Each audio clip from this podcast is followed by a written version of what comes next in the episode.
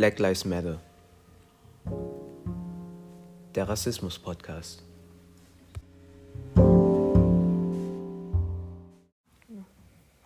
So, das war jetzt echt ein erschreckendes Video, fand ich.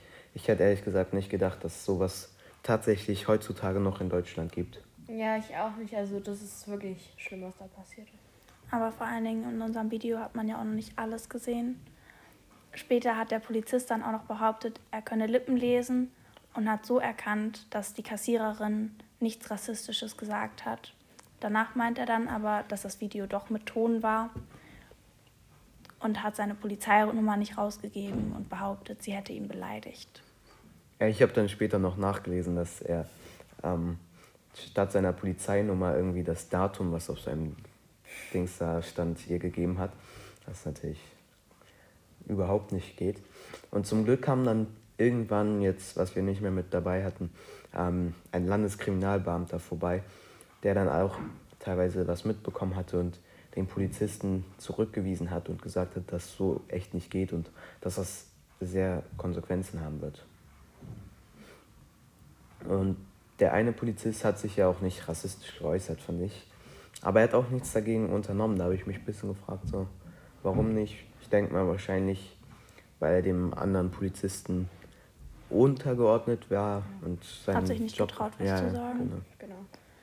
Aber es war ja auch kein Einzelfall bei Rossmann, weil wir haben da ja nur von mitbekommen, weil Vanessa sich der Welt gegenüber geöffnet hat und das alles nochmal nacherzählt hat. Ja, also der Vorfall ging dann halt auch durch sehr viele Medien und auch viele Zeitschriften haben darüber berichtet.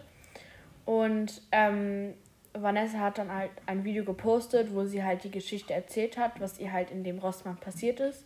Und ähm, das Video, wo sie das dann halt erzählt hat, das haben wir dann auch für unser Drehbuch benutzt. Genau. Und wir haben uns jetzt ein bisschen überlegt, so was, was interessiert uns noch, ähm, was können wir da noch für, für Schlüsse daraus ziehen.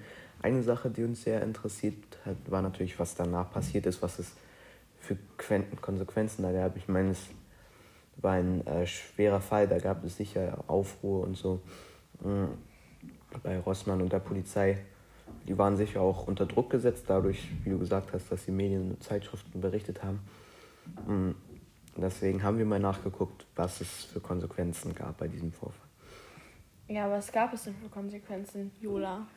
Die Polizei hat versprochen, dass es eine Aufklärung mit sämtlichen Konsequenzen gibt. Und ähm, dann wurde eine Strafanzeige gegen die Rossmann-Mitarbeiterin aufgenommen.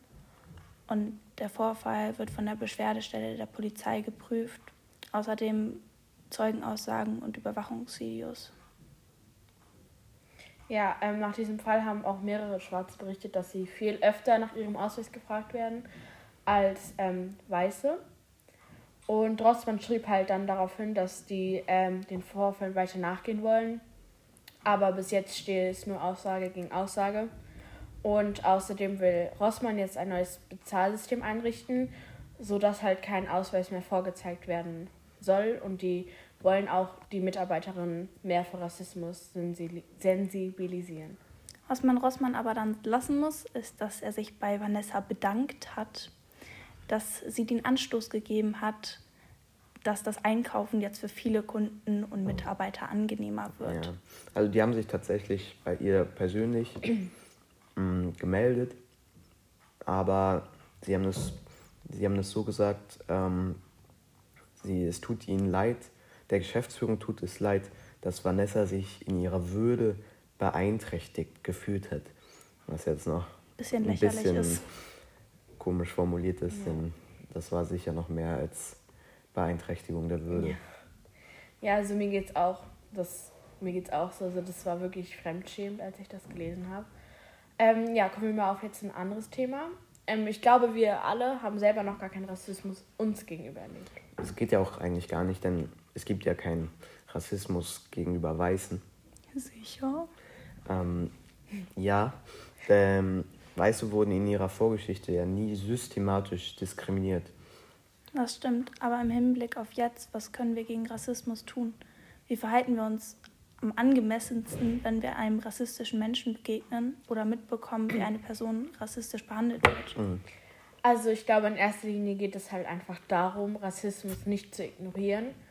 Ähm, das bedeutet, dass wenn man rassistisches Verhalten bemerkt, ähm, also sagen wir mal, wir treffen jetzt einen Schwarzen, der von einem Weißen diskriminiert wird, ähm, und da geht es dann halt in erster Linie darum, halt dann einfach das nicht zu ignorieren, sondern vielleicht einfach ähm, aufmerksam zu machen, wie man sich selber gefühlt hätte in der Situation, wenn man selber diskriminiert würde für, für seine Hautfarbe so. Und ähm, wie wir uns halt auch zu fragen, wie wir uns selber verhalten wollen. Ja. Und auch genau zum Beispiel in so einer Situation wie die, die wir nachgespielt haben, wie was man da hätte machen können. Man hätte auf jeden Fall sich einbringen können und ähm, der Frau helfen können und sagen, ihr, sie unterstützen können, die Polizei rufen ähm, und auf jeden Fall die Kassiererin ansprechen, dass es nicht okay ist. Wobei man ja auch sagen muss, dass extra Leute noch da geblieben waren, um eine Zeugenaussage zu machen, ja. was ja auch schon echt gut war. Ja. ja. ja Viele haben, haben sich da ja auch eingemischt, aber ganz hat es ja nicht gebracht, weil selbst die Polizei rassistisch war. Ja, ja, dann haben wir jetzt noch ein paar Fragen an euch. Ähm, und ihr könnt da jetzt einmal ein paar, sagen wir, zwei Minuten drüber nachdenken über die Fragen. Ja, Luis wird vielleicht die Frage vorstellen. Oder einmal, ich? habt ihr selber schon Rassismus euch gegenüber erlebt? Hat jemand in eurem Umfeld, als ihr dabei wart, Rassismus erlebt? Und wie hat sich das auf euch ausgewirkt? Also wie hat sich das für euch vielleicht angefühlt? Was könnt ihr machen, wenn ihr Rassismus mitbekommt?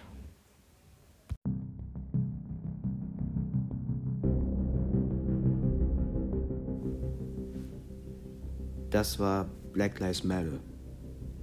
Der Rassismus-Podcast mit Jola Bumela, Martha Schapayan und Luis Rauner.